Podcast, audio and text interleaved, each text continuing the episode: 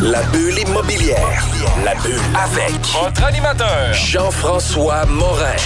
Jeff Morin, courtier Et immobilier. son co-animateur. Kevin Filion. À chaque semaine, on reçoit des experts sur tout ce qui touche l'immobilier. Et on jase. Des questions, des réponses Pour tout ce que vous devez savoir. dans l'univers immobilier. La bulle immobilière.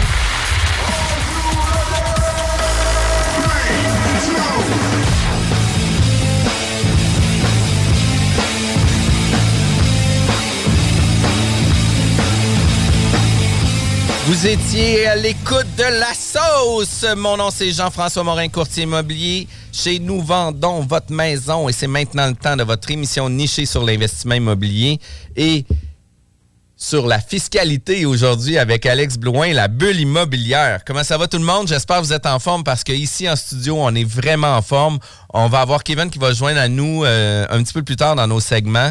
Euh, non, c'est pas une question de ça, c'est une question de trafic. tu sais, ici à Québec, on a vraiment beaucoup de, de trafic avec des travaux. Aussitôt qu'il y a des travaux, ben crime, on est coincé avec tout ça. Euh, écoute, Alex, t'es un habitué, t'es un gars qui nous écoute, t'es un gars qui nous texte le matin à 5-6 heures le matin pour dire Hey les gars, tel podcast à telle heure, il a coupé trop court. Euh, tu peux-tu me donner plus d'infos sur cette personne-là ou qu'est-ce qui en a été? Fait que je trouve ça vraiment le fun. Au-delà d'être un de nos invités chouchous, t'es un auditeur chouchou. là. C'est vraiment cool. J'en Comment- ai- pas manqué ben ben à date. Je pense que je les ai tous écoutés. puis on en a quasiment 200, là, fait que c'est quand même le fun. Puis Je a les écoute en 2X ou en 3X, fait que ça va assez vite. Là. Ouais, ouais, ouais. Écoute, euh, j'en connais plusieurs qui font ça aussi, puis qui essaient d'in- d'instaurer ça en même temps. Puis, tu sais, en même temps, j'ai un, j'ai un beat de voix qu'à 3X, on est quand même encore d'écouter, fait que c'est quand même le fun. là. Écoute, Alex, t'es un pro de la fiscalité, t'es euh, notre référence personnelle, corpo de nos nos business euh, respectives, à Kevin, à moi, à Marie-Ève, avec euh, plusieurs personnes dans notre entourage.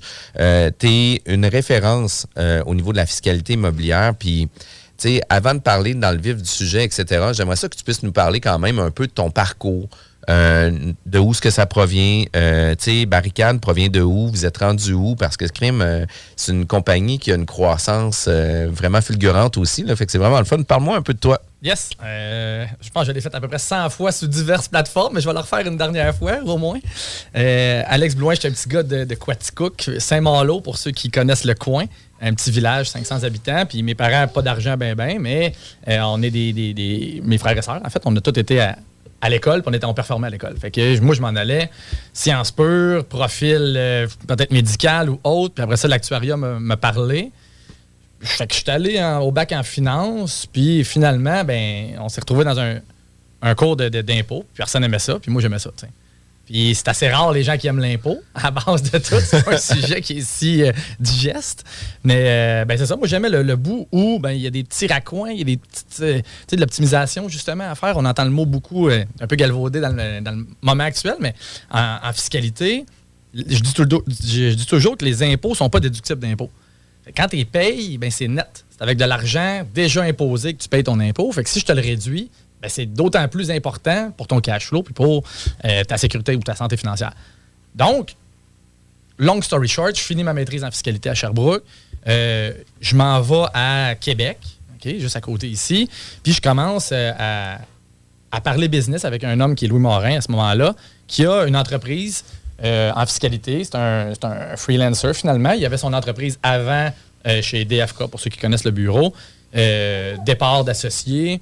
Il était à son compte. On a commencé à travailler ensemble. On a mergé les deux entreprises parce que je sous-traitais un peu pour lui le temps qu'on se connaisse. Avant de se marier, on va commencer par se dater. Puis, on a fini par faire une entreprise qui s'appelait à ce moment-là Morin Blouin et Associés. Nom classique, de bureau de comptable. Puis, ben, de fil en aiguille, Jean-René, qui, qui- qui est mon partenaire principal actuellement, il est arrivé dans Patente. Puis, on a décidé de changer un peu la, Le branding. le branding, l'orientation, qu'est-ce qu'on allait faire, puis la- un peu la mission de, de Barricade, c'est plus quoi. Mais j'ai toujours gardé mon, mon attachement pour l'immobilier. Depuis que je suis euh, au secondaire, j'ai des blocs appartements, puis on a continué avec. On travaillait tout le temps avec mes partenaires de, de- l'époque, euh, à des salaires de, l'époque. là. Fait qu'on avait 10 piastres de l'heure, je sais pas trop. Puis, euh, on a réussi à s'accumuler les mises de fonds, puis on a acheté les premiers immeubles. Puis, il y en a un d'ailleurs, la rue d'Ottawa, que ça fait trois fois qu'on finance. On va rechercher qu'est-ce qu'on a à rechercher dedans. Puis, on réinvestit dans d'autres immeubles avec mon frère euh, dorénavant, puis mon beau-père aussi qui est en immobilier avec moi. Puis, ben, Barricade a grossi, l'immobilier, ça l'a grossi aussi. On a des clients à grandeur de la province. On a des bureaux à Montréal puis à Tremblant. Puis on est rendu une quinzaine de fiscalistes ensemble. Wow! J'ai- jamais perdu le, le bout immobilier, puis j'essaie de le transmettre à la gang chez nous. On est peut-être le tiers qui fait que de l'immobilier, construction, promoteur, investisseur, développeur. euh, ou domaine connexe, là, des courtiers qui sont clients chez nous puis qui ont de l'immobilier aussi, ou des médecins qui ont de l'immobilier aussi. Fait qu'on a un peu tout ça. Puis de notre côté, ben, on s'est servi de ces connaissances-là en fiscalité pour faire des belles transactions en Estrie. On- euh, actuellement, on a plusieurs centaines de logements, autant résidentiels que commercial, du terrain, puis euh, un peu d'industriel. Wow, c'est quand même un, un beau parcours. Fait que là, c'est la présentation de qui est Alex Blouin, puis de où se compare par rapport à ça. Puis, tu sais, des sujets qui sont clés ou des sujets qui sont euh, souvent moins compris euh, au niveau de la fiscalité, c'est tout le volet des taxes. Euh, est-ce que c'est un immeuble qui est taxable? Est-ce que c'est un immeuble qui n'est pas taxable? C'est quoi les implications? À quel moment qu'un immeuble devient taxable? Euh, c'est beaucoup galvaudé les taxes. On a eu euh, récemment une transaction immobilière pour du Airbnb, mais c'était un immeuble qui avait cinq logements. Il y avait trois immeubles de location courte durée plus deux logements longue durée, qui fait en sorte qu'il y a une proportion taxable Si c'est déclaré comme ça. Exact. En plus. Puis au-delà de ça, c'est que le notaire veut pas prendre position là-dessus. Puis après ça, tu sais, euh, le comptable, ben, il fait comme écoute, il faut vraiment que tu valides avec un fiscaliste. Puis là, on, on sentait que les gens. euh, Ça renvoie la balle. Ouais, puis jonglait avec une patate chaude, puis qui voulait pas prendre de position. Puis tu sais, euh, j'ai euh, conseillé justement à notre cliente à vous contacter vous directement. Puis tu sais, sur une histoire de deux jours d'analyse sur différentes discussions, euh, transfert de documentation, etc. Mais tu sais, on a eu un plan de match qui venait protéger le vendeur, puis qui venait protéger l'acheteur aussi, parce que ça peut être autant euh, impactant sur l'acheteur et le vendeur. Si le vendeur jamais- est responsable de la taxe. C'est lui qui vend. Fait que c'est lui qui est responsable. C'est le collecteur du gouvernement, finalement. Fait que même le vendeur qui s'en va chez eux en disant j'ai plus d'immeuble, j'ai plus rien, j'ai vendu euh, sans garantie légale, j'ai vendu, je me suis lavé les mains, tout est réglé, les quittances sont données, tu es encore responsable de collecter ou non les taxes. Il faut que ça soit bien fait. Puis malheureusement, ben, c'est un sujet que les gens ne veulent pas y toucher. Ben C'est- compliqué. Puis même pour les fiscalistes, les TPS, TVQ, c'est pas le bout le plus fun. C'est pas le puis c'est une loi en soi. Ça s'appelle la loi sur la taxe d'assises ou d'accise selon où tu viens en France. Mais c'est la loi sur la taxe d'assises qui est complètement différente, euh, différente pardon, de la loi de l'impôt sur le revenu. C'est même pas dans le même bible. Fait c'est des c'est je fais, je ça, ben, on le faire à GoPro. Mais c'est des 3 pouces pour la loi de l'impôt sur le revenu. La loi sur les impôts du Québec, c'est un autre 3 pouces de, de, de, de- cartable. Ben, cartable, un livre, si tu fais une Bible, c'est le, me- le meilleur terme. Puis la loi sur la taxe d'assises, c'est un autre 3 pouces. Fait qu'on a vraiment trois ouvrages de milliards de mots. Parce que si vous verriez la grosseur que c'est écrit là-dedans, le papier est au plus mince possible. tu trouves que ton papier de toilette il est cheap quand tu vois à travers, ben ces feuilles-là, tu vois à travers.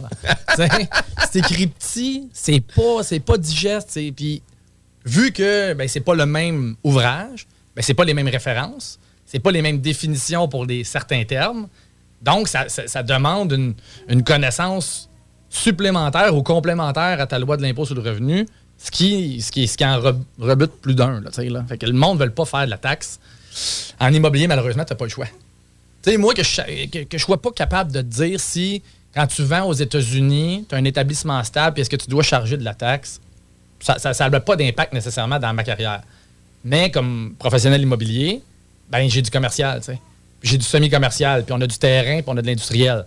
C'est tous des domaines, puis on a du court terme, puis on a du neuf. C'est tous des spots où ben, la TPS vécu s'applique. Comment tu l'appliques? Il faut que tu le saches. Parce qu'encore une fois, le chèque que tu envoies, il n'est pas déductible. Tu ne le reverras jamais, cet argent-là. là. Puis, tu sais, c'est des, des questionnements qu'on a, puis c'est euh, une ligne de conduite où ce que souvent, c'est galvaudé au niveau, ah, ben, tu sais, ça, c'est taxable, ah, ça, ça le sera pas. Puis, tu sais, euh, c'est au, au meilleur des connaissances de chacun. Puis, euh, quand on vient faire des contre-vérifications, on fait comme, eh, pas là, il y a des impacts vraiment importants par rapport à ça. Puis, tu sais, pour le vivre régulièrement, à savoir si c'est des immeubles taxables, pas taxables, c'est quoi les proportions, de quelle façon qu'on le fait. Est-ce qu'on le fait sur la proportion des revenus? Est-ce qu'on le fait sur la proportion du pied carré habitable? Est-ce qu'on le fait sur la proportion, tu sais, il y a comme mille et une façons de le calculer aussi. Puis laquelle façon va être considérée la plus juste face au gouvernement en cas de vérification? Puis c'est là que ça devient important. Puis c'est là que ça devient euh, majeur. Parce que, tu sais, tant qu'aussi longtemps qu'on n'est pas vérifié, qu'on l'a fait de bonne Ah ouais. foi, puis tout était là, c'est bien correct, mais du moment où ce que... euh, Toujours se méfier de l'eau qui dort. ah ouais, puis tu sais, en plus, c'est à cause que quand ils te vérifient, t'es coupable. Tu sais, puis après ça, prouve-moi que t'es pas coupable. En taxes, c'est d'autant plus vrai parce que tu es collecteur pour eux autres. OK? C'est- En partant à la base de tout, en taxes, tu es coupable parce que tu as leur cash dans tes poches. En impôt, c'est un système d'autodéclaration. Fait que tu dis comment tu as fait, puis eux autres, ils vont valider ou non, puis ils font des spot checks. Mais en taxes, les pénalités et intérêts commencent au moment où tu as collecté. Fait que c'est une grosse différence. En impôt, tu n'as pas d'intérêt pénalité qui court tant aussi longtemps que tu jases avec eux autres puis qu'il n'y a pas de projet de cotisation euh, officiel sur lequel ils disent ben nous autres, on va commencer là à te collecter ce montant X d'impôt-là. En taxe, c'est voilà trois ans, tu as vendu quelque chose, tu avais 10 000 piastres de taxe qui est à nous depuis trois ans, les intérêts courts. Et la pénalité pour non-remise. Fait que ça, c'est important. C'est comme c'est deux. C'est un peu comme aux États-Unis, là. Tu es coupable jusqu'à preuve du contraire. Ah oui, définitivement. Je sais pas si c'est de même ça marche aux États-Unis, en tout cas. C'est peut-être un mythe. On entend ça dans, je sais pas, CSI, je sais pas quoi. Mais écoute, dans CSI. Mais écoute, Alex, euh, on vient mettre la table. Ça va être quoi le sujet? Écoute, on en a pour parler pour plusieurs heures au niveau de la taxation. Euh, juste après la pause, on va parler un peu dans les cas espèces, l'unifamilial est-tu taxable? À quel moment que ça devient taxable? La copropriété, les terrains, etc. Puis on va, on va définir qu'est-ce qu'il y en est par rapport à ça. Après ça, les immeubles mixtes. Mais une chose est sûre, c'est rester à l'écoute parce que ça va devenir d'autant plus intéressant après la pause. La seule station hip-hop au Québec. De retour à la bulle mon nom c'est Jean-François Morin, courtier immobilier. Vous avez des besoins pour vendre ou pour acheter une propriété résidentielle et même commerciale, contactez notre équipe à jean-françois-morin.ca ou sur notre cellulaire ou notre numéro de bureau 418-801-8011. Aujourd'hui, on reçoit un habitué, Alexandre Blouin, fiscaliste de chez Barricade. On parle de la taxe. Puis la taxe, là, il y a des questions et des questions et des choses qui ne sont pas comprises correctement par rapport à ça. Puis j'aimerais ça qu'on vienne démystifier au sens large parce qu'on ne pourra pas aller dans le spécifique nécessairement non plus. Puis selon, tu sais, ça dépend de la situation de chacun.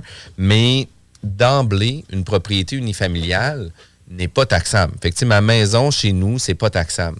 Mais, Exact. mais à quel moment qu'une maison pourrait devenir taxable? Ben, si on part du début de la maison, quand tu as construit, il y a une notion de taxe. En partant, si c'est une résidence neuve, ben, tu vas avoir le droit à tes crédits de taxe qu'on appelle. Et ces crédits-là vont te donner 50% de la TVQ et 36% de la TPS. C'est pour ça, tantôt, on arrivait à 40 quelques. Ouais. C'était pas 36-36, c'est 50% de la TVQ si tu respectes une maison qui va te coûter terrain inclus, financement inclus, tout le kit, là, all dress, moins que 200. Si tu es capable, avant taxe, et si tu es capable de rentrer là-dedans, tu vas avoir ton plein 50% de remboursement sur ton 9,975 de, de TVQ. Et tu vas avoir ton plein 36% de ton plein 5% de TPS. Quand tu additionnes les deux, tu te fais rembourser pas mal, ben pas mal. Tu te fais rembourser un bout de ta taxe. Mais c'est qui, aujourd'hui, en 2022-06-02, qui est capable d'acheter une maison pour 200 000? On va voir ça dans du condo, peut-être. Mais juste le terrain, actuellement, vaut plus que 100 000 vaut plus que la moitié. En partant, est-ce que tu vas être capable d'avoir ta maison pour une valeur inférieure à 200? Ça devient difficile. là. Ça devient difficile. Fait que la règle actuelle, c'est que tu perds complètement ton crédit de TVQ. Fait que ton crédit de 50 de 9,975% tu le perds au complet à 300 000. Entre 200 et 300, il est dégressif proportionnellement. Fait qu'à 250, tu peux dire que tu as un crédit de 25% de ton 9,75. 9,975. Ces règles-là, ils n'ont pas changé depuis avant les années 2000, même je pense que fin des années 80. Donc, de plus on avance, moins on a de crédit. Il y a beaucoup de pression qui est faite. Puis je lisais un article d'ailleurs cette semaine dans la presse qui disait qu'on devrait augmenter les crédits de taxes euh, pour les habitations neuves, autant pour les résidences unifamiliales qu'autant pour les bâtisseurs. Fait que si tu fais un immeuble neuf, on retombe dans le même pattern. Quand c'est neuf, il y a de la taxe qui s'applique. Même si tu le gardes, tu te bâtis toi-même avec tes mains ou en donnant sous-traitance à un, constructeur ton immeuble de 6 logements, tu dois t'auto-cotiser. Tu dois te le vendre à toi-même. Puis tu as le droit à des crédits. Et tu te le vends à toi-même. Donc il y a des taxes qui sont applicables. On reviendra là-dessus tantôt. Mais tu as le droit à des crédits. Les crédits, c'est encore plus restrictif. C'est par unité. Donc un 6 logements, tu as 6 fois le calcul du crédit. Mais c'est de 200 à 225 par unité. Donc, si tu dépasses en TVQ 225 000, tu as un washer en crédit. Sinon, en bas de 200 000 par unité, terrain, financement, euh, publicité, hard cost, soft cost. Fait que ton architecte, ton ingénieur, toute la patente. Par unité, si tu es en bas de 200, tu as le plein 36% de ta taxe. On savait que tantôt, dans l'unifamilial, c'était 50 mais là, c'est 36% dans le multilogement. Tu le perds au complet à 225. C'est dégressif entre 200 et 225. Parfait. Puis, tu sais, si on revient sur l'unifamilial, qu'est-ce qu'on doit comprendre, c'est que si on achète une propriété neuve en dessous de 200 000, on va avoir un, un plein crédit de taxe qui va représenter, admettons, un 40-45% global. là. Puis, tu sais, on parle de global. Puis, tu sais, c'est super simple, aller sur le site de la PCHQ, euh, calculateur de taxes, puis regarder qu'est-ce que ça va vous donner. Mais euh, plus que la propriété va augmenter en sa valeur jusqu'à 450 000, le retour va être à 0 Exact. Fait que tout ce qu'on va acheter à 450 000 plus taxes euh, et plus, ben, il n'y aura aucun crédit de taxe. On va payer 100% du 15% majoré, là, si on veut, des taxes. Exact. Euh, fait que ça, c'est quand même important au niveau des taxes, euh, au niveau du neuf, fait que c'est quand même bien compris. Euh, par contre, au niveau euh, du crédit de taxe, j'aimerais ça qu'on parle un peu comment ça fonctionne, parce qu'il y a deux méthodes de travail avec les crédits de taxe. Soit l'entrepreneur va faire le- va compléter les formulaires pour le crédit de taxe, ou ce que le chèque va être donné à l'entrepreneur et au propriétaire, ou ce que les deux vont devoir signer pour le crédit de taxe, Exact. ou soit que ça peut être fait directement par le propriétaire vendeur qui, lui, va vouloir inclure son terrassement, son cabanon, puis augmenter la facture des matériaux qu'il va acheter pour la propriété. C'est un peu ça aussi. Oui, oui, c'est ça, exact. C'est un choix qui est conjoint. là. Si on veut pas se bordrer avec ça en bon français, ben, ton constructeur de ton 60 condos peut dire ben moi, je vais gérer les taxes pour les 60 propriétaires qui viennent. Est-ce que tu vas le louer, Alex, ou tu vas l'habiter? Ça change un peu le formulaire qu'on va, va remplir pour toi, mais on, on le gère. Puis au net, ben, tu vas nous devoir moins d'argent parce qu'on va avoir récupéré les taxes pour toi. Et fait que ça, ça peut être très bien fait. De l'autre côté, ben, ton propriétaire peut vouloir gérer lui-même en disant je vais récupérer cet argent-là, puis je vais aller chercher des crédits de taxes sur certains morceaux en considérant que tu es capable de rentrer dans les limites de la loi. Et tu veux arriver en bas de 200 000, sinon laisse-les gérer par le constructeur, tu n'en auras pas plus si c'est toi qui le gères. Ben, il y en a qui aiment ça faire leur chose. C'est un choix qui, est- qui- qui a été fait justement pour, pour simplifier peut-être cette notion-là. C'est comme de l'argent qui tombe du ciel un peu. Euh, fait que tu as moins besoin de prévoir en mise de fonds à la fin. tu sais, Les, derniers chèques qui sont plus pesants, ben, si tu sais que tu as un crédit qui s'en vient, ben, le constructeur pourrait dire ben, Regarde, signe-moi les papiers. Moi, je vais l'attendre le chèque. Donne-moi la balance qui reste, puis on est correct. Exact, exact. Puis, tu sais, on le voit régulièrement, surtout dans de la construction unifamiliale. Là, euh, entrepreneurs vont souvent les gérer. Il y a certains entrepreneurs, par exemple, qui, eux, ne veulent pas gérer ça, puis ils reflippent la documentation euh, Ouais. À l'acheteur, puis c'est eux qui gèrent cette partie-là. Euh, puis, il doit avoir des délais aussi là, pour répondre aux différents formulaires, puis avoir accès au crédit, etc. Là, on peut sûrement pas éterniser le terrassement sur deux ans, puis Non, euh, non, le non, cabanon sur deux ans non plus. Là. tu récupères au moment où que ta, ta propriété est neuve, là, justement. Fait que, au moment de l'autocotisation, tu dois faire tes, tes formulaires. Fait quand elle est livrée, livrable, puis tu essaies de packager ça, c'est une date précise dans le temps. Tu peux Parfait. pas additionner, euh, je mets une thermopompe dans trois ans, puis je vais la récupérer. là. Ça, ça Puis, puis tu sais, on arrive dans une situation aussi où ce que l'unifamilial, on parle d'une maison, bungalow, euh, cottage ou quoi que ce soit.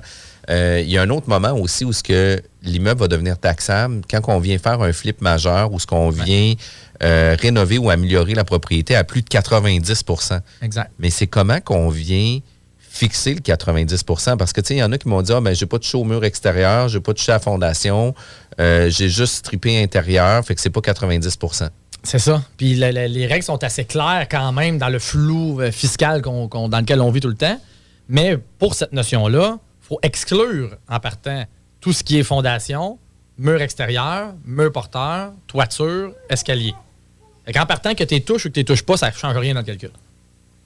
Après, qu'est-ce que tu as fait en dedans? Puis, il y a trois méthodes qu'on peut dire euh, raisonnables que le gouvernement accepte dans, ce calcul-là. La première, c'est le nombre de pièces. Combien de pièces tu as touché qui sont habitables? J'ai pas touché à mon sol, mais ton sol n'est pas fini, ça compte pas. Et fait que les pièces habitables de la maison, combien tu en as touché? Ben là, tu dis, le corridor compte, quoi, compte combien? Tu préfères une pièce avec le corridor, tu.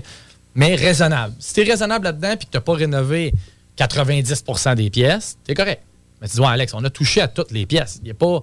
Tu sais, c'était du crépi, on a changé les plafonds, on a changé les murs, on a, on a bougé des divisions. En partant, ton nombre de pièces que tu touches, Augmente, là. ben ouais, parce que tu as bougé, tu as rapetissé la chambre à coucher, ben tu as touché. On n'a rien fait dedans. Ouais, Mais tu sais, c'est à cause que tu as aussi mur. impacté l'autre pièce qui était pièce. plus grande, qui était ça. plus petite ou peu importe. Fait Fait que premier calcul, un peu bizarre, mais qui, qui pourrait te- qui pourrait t'aider. Sinon, en superficie, fait que ton pied carré de plancher. Qu'est-ce que tu as rénové en pied carré de plancher? Fait que le nombre de pièces, encore une fois, bon ben, ta chambre à coucher qu'on comptait comme une pièce, ben là, tu pourrais peut-être en compter juste 20% si tu as juste bougé le mur de 20 Tu sais, Fait que ça te donne une superficie de plancher. Puis si tu as touché un peu à tout, puis que le calcul est difficile à faire, tu pourrais y aller en superficie totale, plancher, mur, plafond. Qui seraient trois méthodes raisonnables pour dire que es-tu dans une rénovation majeure?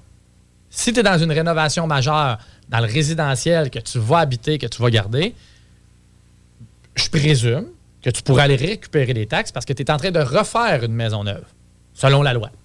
Et fait que dans une grosse rénovation chez vous, parce que tu tripes toute la patente, ben c'est comme si tu te bâtissais en neuf. C'est pas mal plus fun quand tu habites dedans que quand tu rénoves pour flipper ou pour louer. À ce moment-là, tu redeviens taxable dans un monde où tu revendras pas ou tu loueras pas du moins avec des taxes. Parce que si tu fais un flip, tu rénoves majeur, c'est comme si tu avais bâti neuf, tu vas vendre à JF avec des taxes. JF, qu'est-ce qu'il va faire avec? Il vivra avec. Si, tu, si ça va habiter dedans, il va pouvoir prendre son crédit de taxe à 36, 50, 36 et 50% comme on disait tantôt. S'il la loue, ben, tu vas vivre avec tes crédits RIHLN qu'on appelle, les crédits pour les gens qui louent. T'sais, Tu as- tu as-tu accès? Es-tu en bas de 200 000 par unité? Si c'est une unité, d'après moi, tu ne l'as pas. Mais moi, comme flipper, je dois te vendre taxable parce que j'ai refait une bâtisse neuve. Ouais, c'est ça. Sauf que, tu sais, la réalité en date d'aujourd'hui, euh, combien de personnes remettent sur le marché des propriétés rénovées, Rénover de fond en Taxable. comble, taxables? Il n'y en a pas, là. il n'y en a pas. Y en a pas, mais le, le risque il est là. Tu sais, Puis, comme on disait tantôt, en taxe, tu es coupable là. Si tu le fais pas. Fait que s'il revient, puis tout le monde fait un avant-après sur Facebook, puis tout le monde se, se- se- se- se- se pète la gueule sur le site Internet qui sont donc bien capables de faire des affaires, mais on a des clients qui se sont fait avoir avec ça. En disant, ouais, mais sur Facebook, vous me, disiez que, euh, vous, me disiez- vous me dites que vous avez rénové moins de 90% mais je pense qu'on voit 100% des pièces de la maison sur votre Facebook ou sur votre page, de votre site web, puis vous avez strippé à grandeur. On voit tous les murs extérieurs partout. Il n'y a plus une division. Le gouvernement gagne à ce temps-là. Mais là, est-ce que ça implique, par exemple, que les, les planchers étaient en bois franc, le gyps était déjà posé, l'électricité était déjà posée, puis tu conserves ces éléments-là, mais qu'est-ce que tu fais? Tu fais euh, de l'amélioration, par exemple, que tu viens sabler les planchers, tu viens de les revernir, etc. Est-ce que ça fait partie, est-ce que ça s'inclut dans le 90% si tu repositionnes, en tout cas, si tu réhabilites des matériaux, ben non. Si tu changes les matériaux, si c'était du plérélard, tu as mis du bois franc, ben là, c'est sûr que c'est plus pareil. Tu sais, fait que là, tu as amélioré, donc tu es en train de faire du neuf. Mais si tu as du bois franc et tu sors à grandeur, tu rien changé. Tu as juste réhabilité un matériau qui était déjà là, bingo. Et après, c'est quand tu commences à déplacer des divisions, puis à, refor- à- à- à refaire le floor plan de ton unité, là, ça commence à être difficile de dire que c'est pas taxable. Ouais, ouais, ouais. Mais c'est quand même, tu sais, c'est 10% Il ne faut pas virer fou. Puis c'est pour ça qu'il y en a plusieurs qu'on voit, des grosses rénovations qui sont peut-être à la limite quand même. là. Il y en a que c'est sûr, c'est indubitable, te stripper, te stripper. Ça se voit énormément dans du vieux bloc appartement. Quand les gens rentrent là-dedans, payent le monde pour qu'ils sortent, on repart en eux.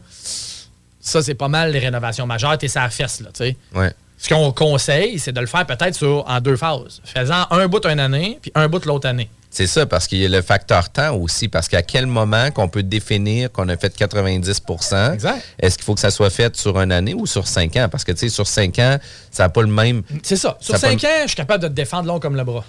Mais si t'es tu- Tu as fait ça en six mois. en 6 mois, c'est vraiment le nombre de mois, parce qu'elle va pas me dire j'ai fait ça en décembre, en janvier, ça, ça compte pas. C'est pas l'année civile, je parle sur un, une espèce de 12 mois. Là, en 12 mois, as-tu fait une rénovation importante de ton immeuble? Oui, non. Non, il y a deux locataires que la régie du logement m'empêche de les mettre dehors, puis je suis pas capable de m'entendre avec eux autres. Mais bingo, tu peux pas être en rénovation majeure.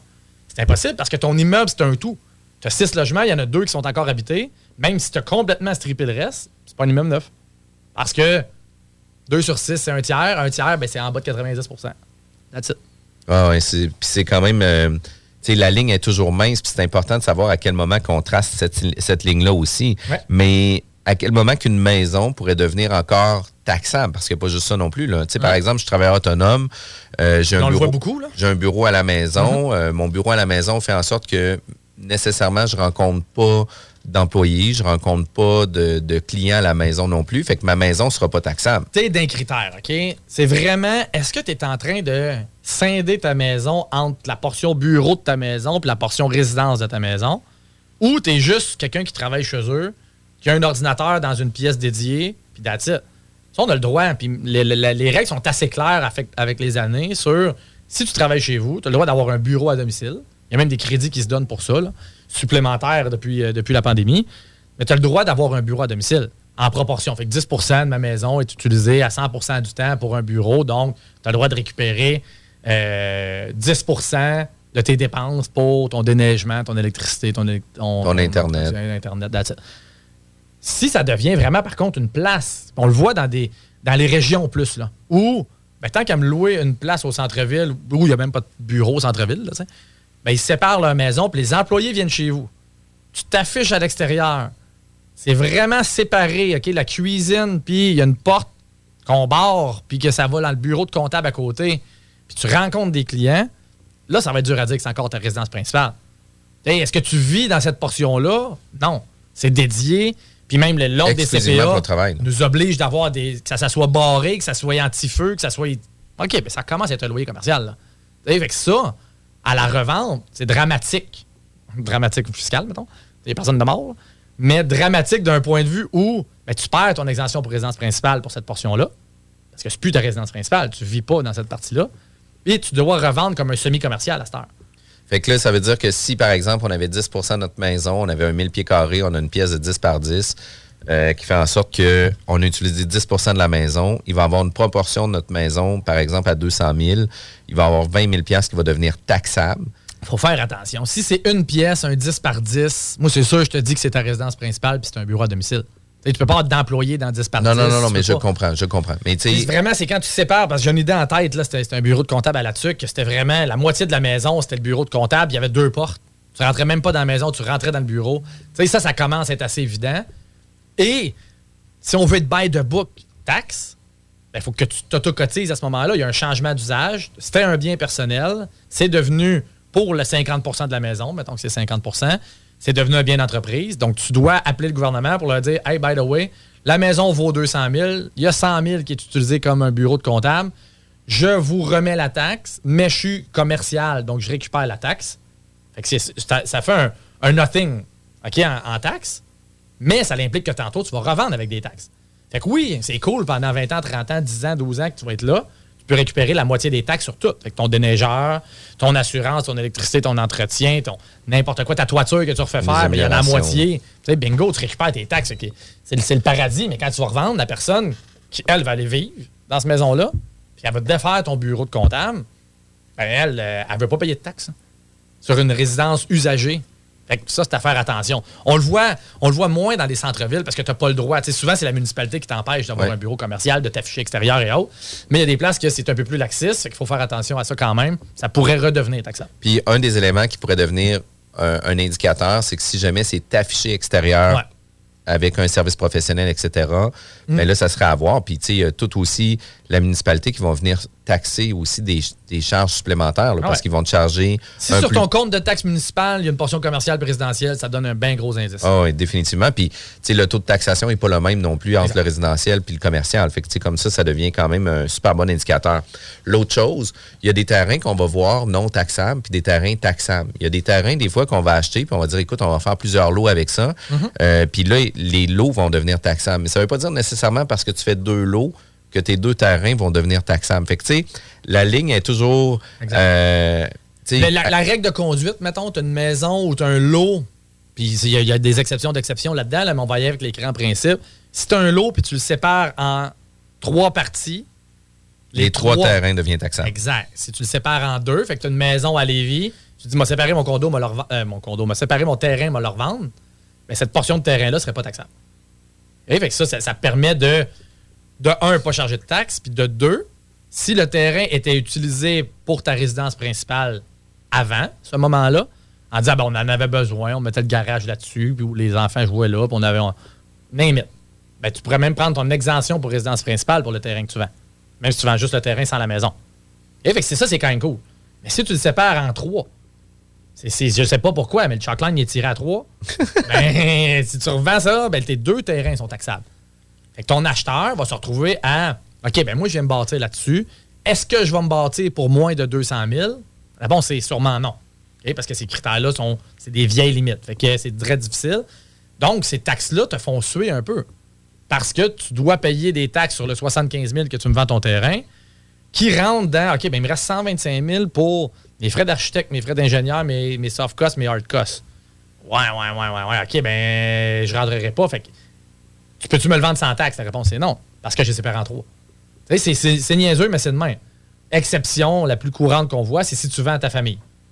Même si tu sépares en 14 parties, si tu vends à tes 14 enfants, il n'y a pas de problème. Même une terre, si tu as une terre personnelle, tu la sépares pour que tes enfants aient resté sur une terre à Pont-Rouge, toute la, la famille ensemble, puis que c'est tous des gens avec un lien de dépendance, fait que je parle de tes enfants, mais n'importe qui dans ton grand entourage, euh, qui a un lien de dépendance avec toi selon la loi, ben, tu pourrais leur vendre les portions, ça ne serait pas taxable. Mais à la seconde que tu vends à des tiers, ça devient taxable si tu le sépares en plus que deux parties. Fait que ça, c'est quand même, euh, quand même assez simple pour le terrain. La copropriété rentre un peu dans les mêmes normes qu'on avait parlé tantôt de l'unifamilial. là, tu sais, euh, à quel moment que ça devient taxable ou pas taxable, selon l'usage, etc.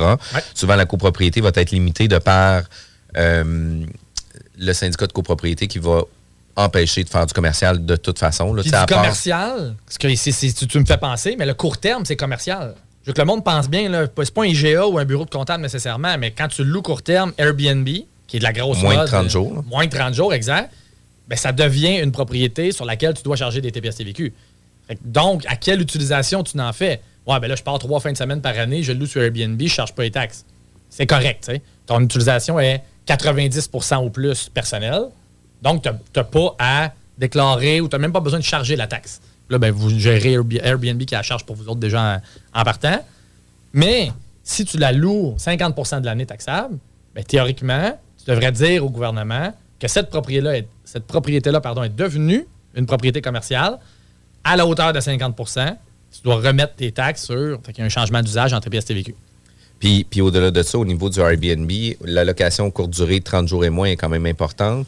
Euh, le fait de- de facturer des taxes est importante aussi par rapport à ça. Mais euh, je suis en train d'oublier mon point par rapport à euh, l'usage qu'on va en faire. On va avoir un usage personnel qu'on peut prendre parce que ça se peut que notre chalet qu'on loue Airbnb, on va l'utiliser, mais il va toujours avoir la proportion qui va s'appliquer taxable. Théoriquement, à seconde que tu as 10% ou plus d'utilisation commerciale, tu dois penser à TPS TVQ. Ça, ça veut dire que plusieurs des chalets au Québec, il y a des notions de taxes qui ne sont pas bien rencontrées, c'est certain. Il y a plusieurs personnes qui louent, puis là, on ne tombera pas dans, dans- dans- dans un condo en Floride, mais ta résidence secondaire, si tu la loues, de façon déclarée, évidemment, là, si tu la déclares pas, parle-moi pas, là, ou dis-moi les pas, mais si tu la déclares, ben, théoriquement, à seconde que tu dépasses 10% il y a une notion de taxe. À, à 10% au moins, ou moins C'est de 10 défendable.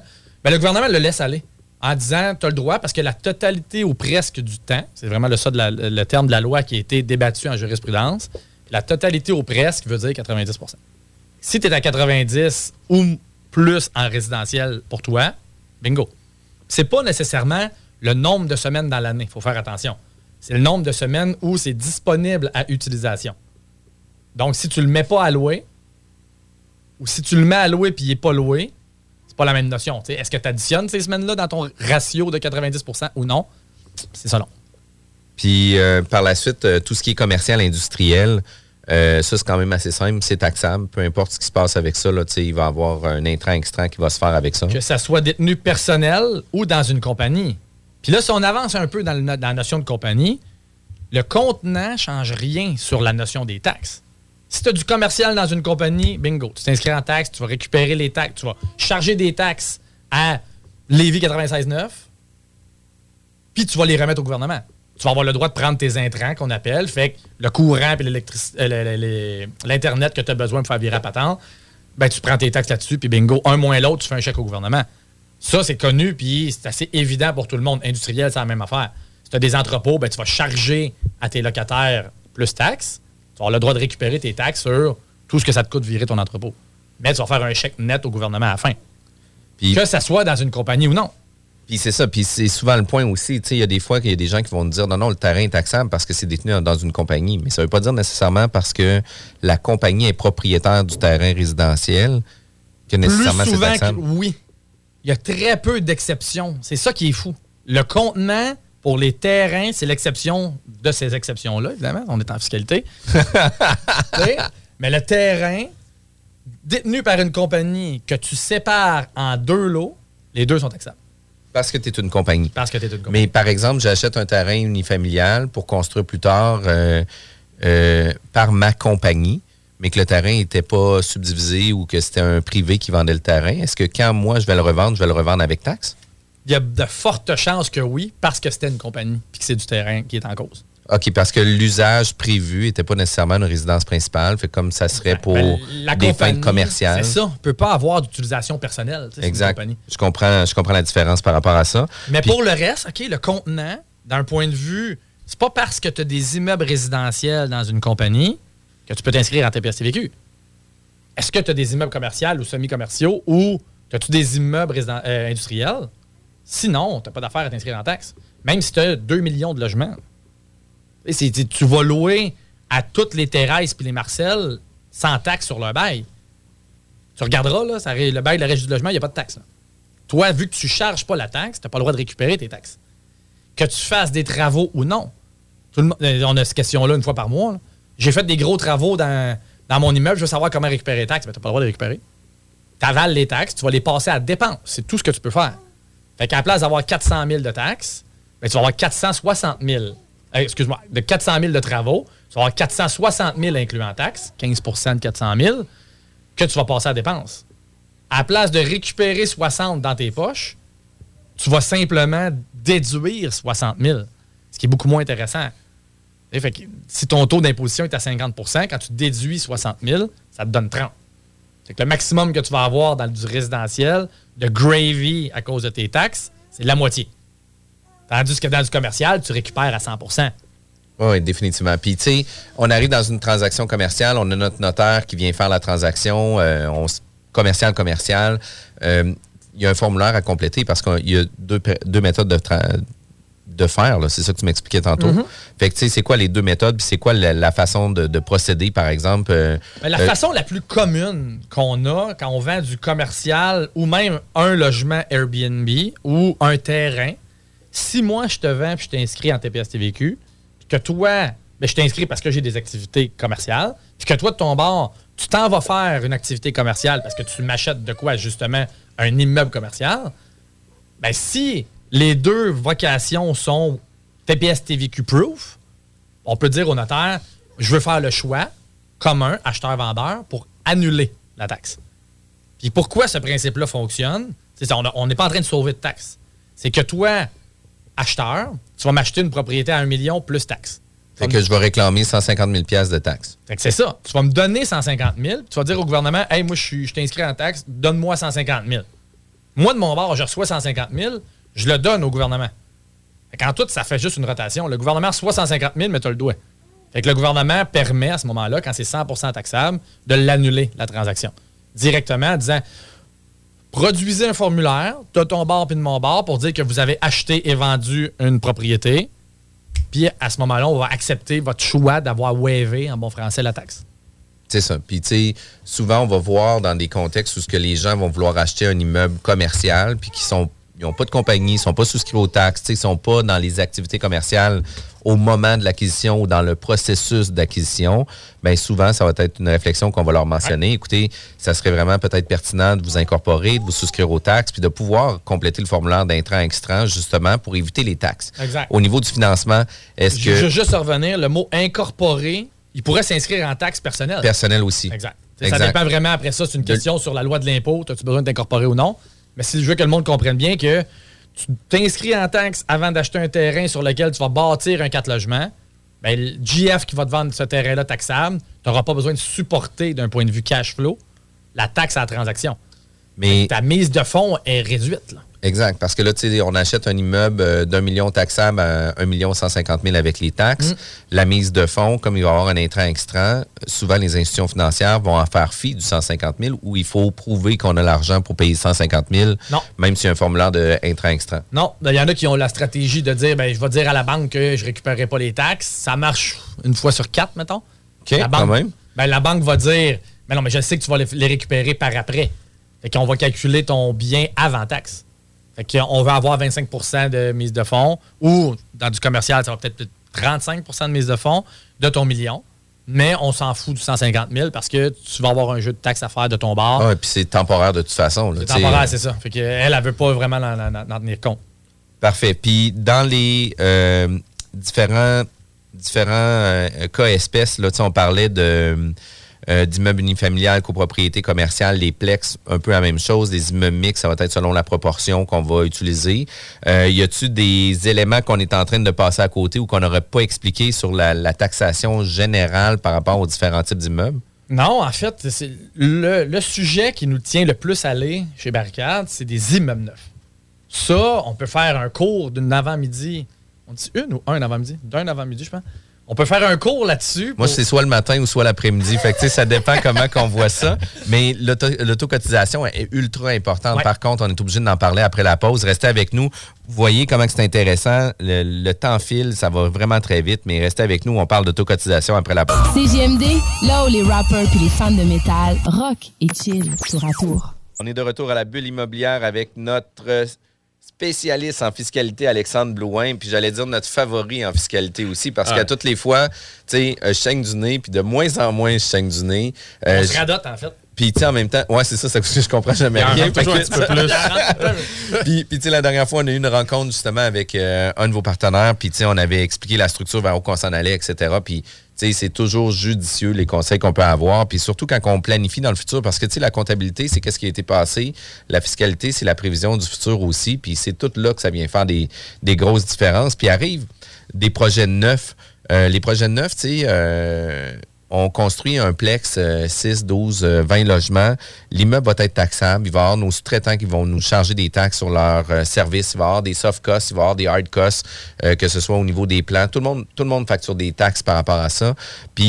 Il y, a des, il y a des règles, puis il y a des normes qui s'appliquent qui fait en sorte que euh, à la fin du projet, on peut récupérer une certaine portion des taxes. On ne récupérera pas 100% des taxes, mais il va y avoir une certaine proportion qu'on va pouvoir réclamer. Puis j'aimerais ça que tu puisses nous expliquer un peu, euh, tu sais, c'est quoi le plan de match, tu sais, du début où ce qu'on achète le terrain jusqu'à temps qu'on finalise euh, l'auto, l'auto-cotisation.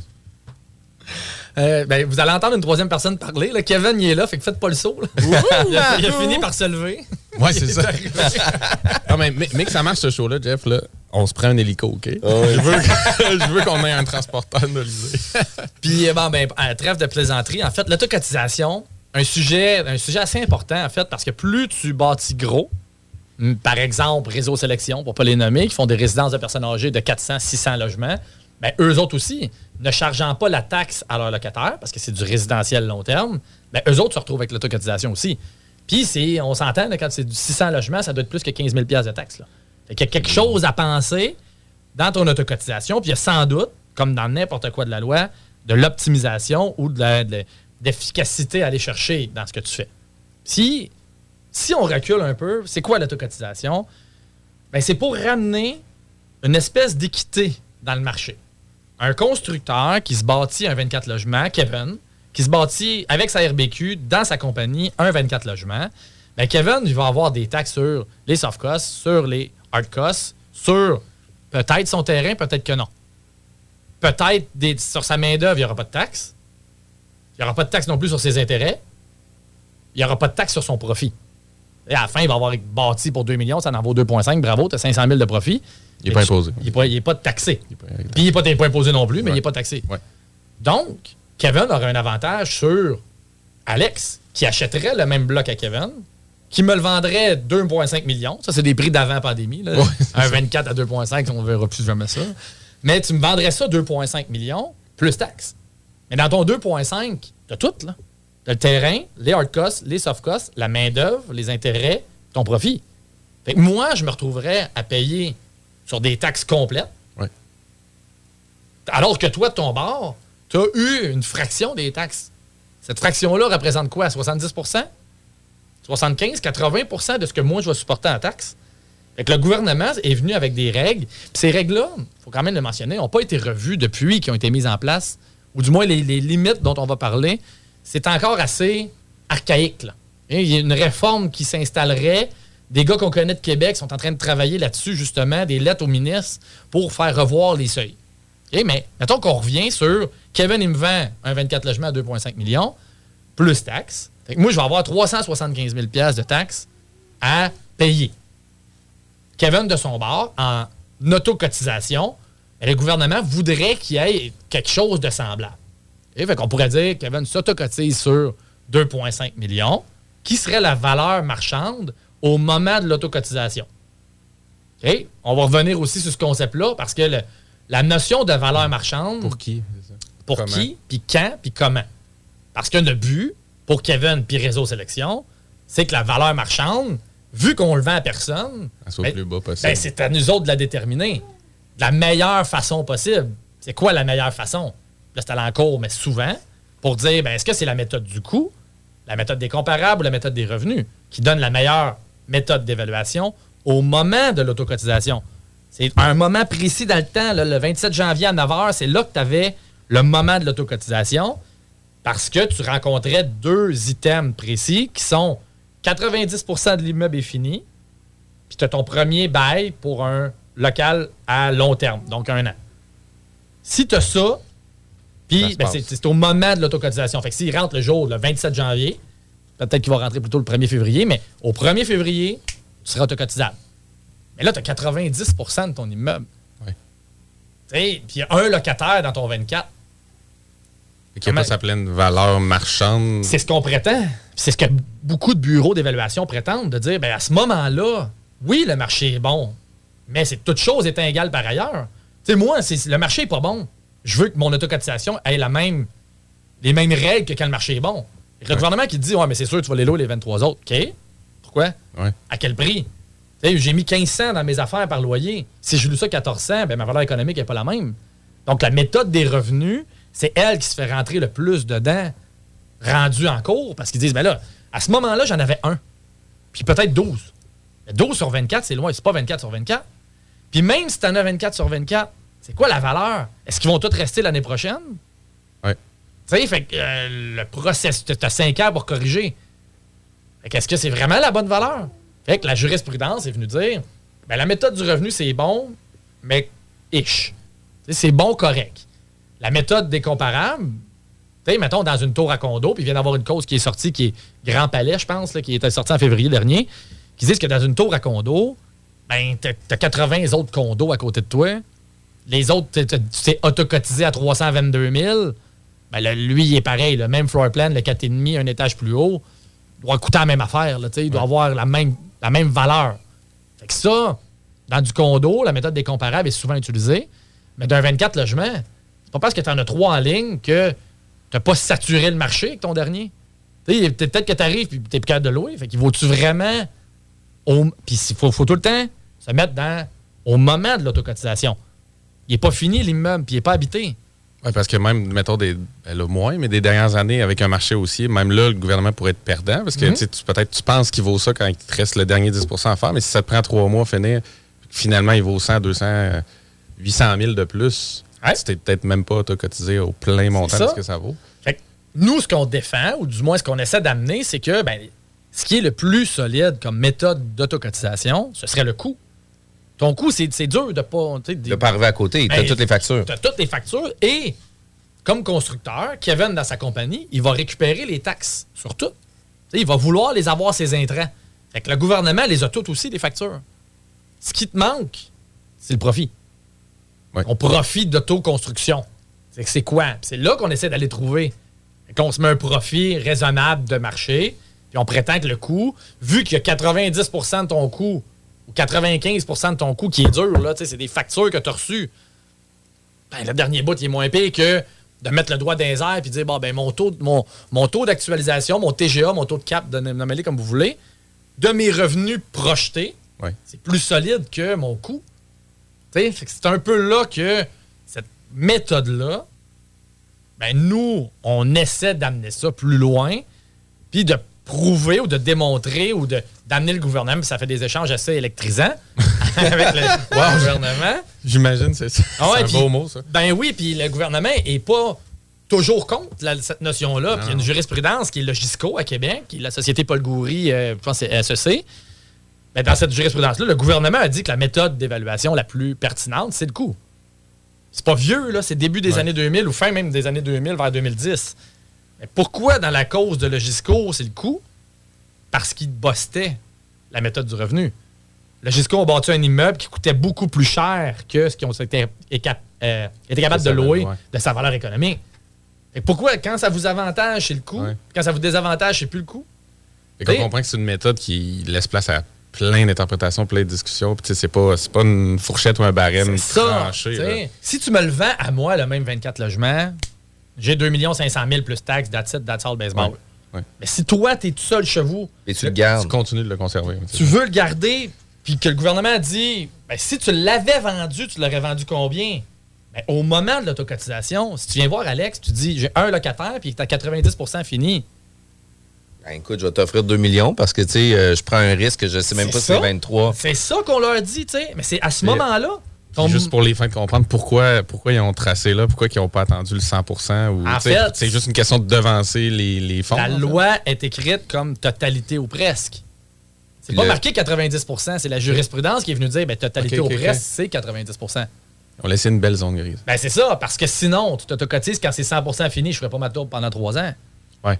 C'est ça qui serait arrivé. Fait que là, ils ont dit, OK, ben, totalité ou presque. C'est-tu vivable? Tes corridors sont finis, Ouais. tes loyers, tout le monde est dedans. Ben, bingo, c'est ça, totalité ou presque. Mais nous autres, on leur viré de l'autre bord. Ben, nous autres, la communauté fiscale, on va le dire demain, en disant, ben, totalité ou presque, c'est 90. C'est ça que les jugements ont dit. 90% plus ton premier locataire. Parce qu'il y a une bâtisse qui n'a pas de locataire dedans, elle n'est pas autocotisable. Ça te donne un break. Ça te donne un break parce que ça se pourrait que ta tour à Montréal, Puis c'est sur l'occupation, non pas la signature du bail. c'est euh, ton locataire rentre quand? Ouais, c'est l'occupation du. C'est ça, même si tu es, loué tout en prévente, bon, en prélocation, excuse-moi, ben ça ne change rien. Tu n'es pas autocotisable là. Tu es autocotisable au moment où il va rentrer pour un bail de 12 mois. Quand même. OK? Fait que ça, c'est la valeur OK, de l'autocotisation. Premier concept. Deuxième concept, on en a parlé un peu d'entrée de jeu, tu as des crédits. Fait que Kev peut se virer de bord puis dire ben moi j'ai le droit, si chacune de mes unités m'ont coûté ou valent, on va dire euh, la, valeur de chacune de mes unités est inférieure à 200 000, je peux récupérer 36% de la TVQ, 36% de la TPS. OK? Que Ça, c'est quand même cool. Puis tu l'as. Si moi, j'achète de Kev, je l'ai. Si Kev s'auto-construit, il l'a. C'est sûr que euh, les, les règles, comme je disais, vont être. En tout cas, vont-tu être? Les gens mettent beaucoup de pression pour que ces limites-là soient haussées. Parce que la TVQ à 200 000 par unité. C'est ben, quasi impossible maintenant bâti, de bâti, bâti un 6 logements à 200 000, c'est- c'est- ça n'arrivera jamais. Ah ouais, c'est des fourchettes qui font plus de sens. Puis c'est 200, puis tu- le perds complètement ton crédit de TVQ à, À 225. 225. Fait que la marge, la marge est mince, là. Ouais, mais là, c'est pas ça. régressif, c'est. Ben, c'est régressif entre mais 200 et rapidement. 225. Ben, trop Ouais, c'est ça, rapidement. ça. Tandis qu'on en a parlé aussi dans l'unifamilial, c'est de 200 à 300. C'est déjà plus logique par unité. La, TV la TPS, elle, par contre, ben, c'est de 350 à 450. Autant unifamilial que dans l'autoconstruction d'immeubles résidentiels. Pour nous, ça fait quand même du sens. 350 par unité, 450. Il y en a qui le perdent quand même. Mais dans l'Ouest canadien, puis à Toronto, les autres disent ben non, c'est quoi ces limites-là? On n'est pas capable d'arriver là-dedans. là. Ben le, oui. le coût est haut, juste le terrain est ben trop cher pour être capable d'arriver là-dedans. Fait qu'il y a une refonte qui est à faire. Est-ce qu'on va être. C'est ce que ça va arriver bientôt, on le sait pas. Mais entre-temps, tu t'autocotises à un certain prix qu'on essaie de déterminer par une des trois méthodes qu'on a expliquées. Tu as le droit à un crédit de taxe de 36% si tu te qualifies. Tu sais, le fédéral, le crédit de taxe, on peut dire que tu l'as pas mal tout le temps. Fait que 36% de 5% ce qui donne 1% et demi à peu près. 36% de la TVQ, wishful thinking, d'après moi, tu ne l'auras peut-être pas, parce que c'est à 225 par unité, je te le souhaite. Peut-être en région, tes terrains sont moins chers, tu vas le réussir à l'avoir. Puis au final, dans les deux cas, ben Kev, qui s'est auto-construit un immeuble, il a le droit de récupérer sa taxe sur tout ce qui s'est auto-construit. Qu'il soit une compagnie ou non, encore une fois. Fait que JF, tu n'as pas de compagnie. Euh, Un exemple, tu te bâtis un 6 logements, tu le fais bâtir par Kev. Ben toi, tu vas payer un architecte. Tu as le droit de récupérer des taxes sur ta facture d'architecte. Tu as le droit de récupérer des taxes sur le terrain que tu as payé. Parce que, selon la loi sur la taxe d'assises, la loi sur la TPS-TVQ, tu es un constructeur au moment où tu commences un projet de construction. Fait que même si tu ne sors, pas ton sac à clous jamais dans patente, ben, vu que tu as acheté quelque chose et que tu t'as auto-construit un immeuble, tu peux Puis récupérer même tes si tu taxes sous-traites d'autres personnes, là. Tu sous-traites à 100% tu as le droit de récupérer tes taxes sur tout. Donc, au final, tu te vends à toi-même ton cesse logement. Tu récupères tes taxes sur tout. ce Ta construction. payé. Puis tu as un crédit peut-être de 36% On espère que ça va fitter. C'est quoi qui fait que ça ne fitterait pas? Ton profit, que tu ne peux pas récupérer de taxes, tu t'es pas chargé de taxes à toi-même. Ta main-d'œuvre, là, tu l'as sous-traité à Kevin. Fait que tu as payé des taxes à main-d'œuvre, ça devrait balancer ton terrain, puis tes intérêts.